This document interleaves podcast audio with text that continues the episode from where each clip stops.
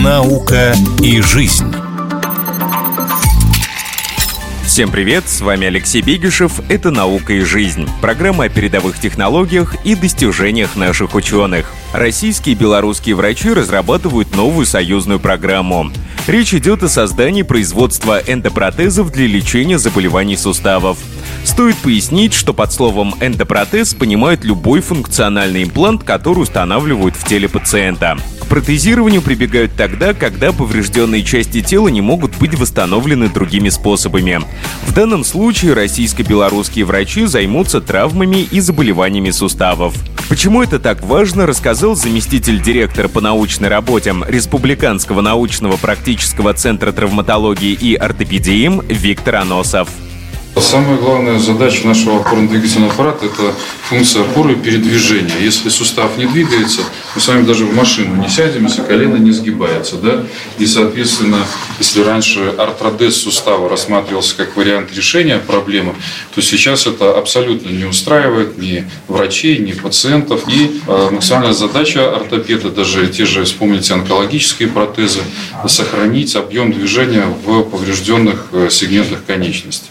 По научному взаимодействию к нам приезжала делегация из Самарского университета, где открыт э, центр научно-технический по разработки современных изделий, с которым мы уже создали программу союзного государства и будем подавать, э, ходатайствовать о утверждении этой программы перед вышестоящими органами. То есть работа уже ведется, осталось только получить официальный статус нашим усилиям. Обе стороны крайне заинтересованы в том, чтобы этот проект пошел. Предположительно, новую союзную программу запустят уже в текущем году. Кстати, Самарский государственный медицинский университет и Министерство здравоохранения Беларуси уже договорились о начале поставок на белорусский рынок эндопротезов, разработанных в ВУЗе. Они изготавливаются индивидуально для каждого пациента с учетом его анатомических особенностей. На основе снимков КТ и МРТ с помощью специальной программы строят анатомическую модель эндопротеза.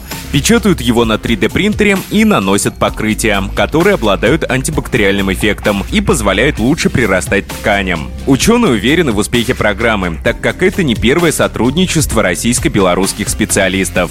Ранее врачи совместно работали в рамках союзной программы «Спинальная система-1» и разработали уникальную технологию лечения и конструкции для детей с тяжелыми врожденными деформациями и повреждениями позвоночника. Во время проекта более 100 пациентов э, получили медицинскую помощь. И сейчас, когда эти конструкции уже доступны на рынке, то каждый ребенок, может быть, и сейчас получает э, медицинскую помощь с применением разработанных конструкций.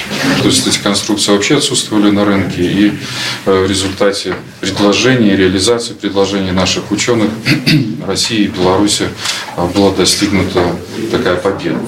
А оперативное вмешательство при сколиозах выполняется, когда деформация более 40 градусов. То есть можете представить жизнь этого девочки или мальчика с такой деформацией позвоночника, они по-большому не сидеть, даже не смогут не стоять долго. Органы внутренние сдавливаются при более высоких углах деформации и нету экскурсии грудной клетки, то есть человек вдохнуть не может э, полной грудью. То есть там довольно значительное э, улучшение качества жизни у людей после этих вмешательств происходит.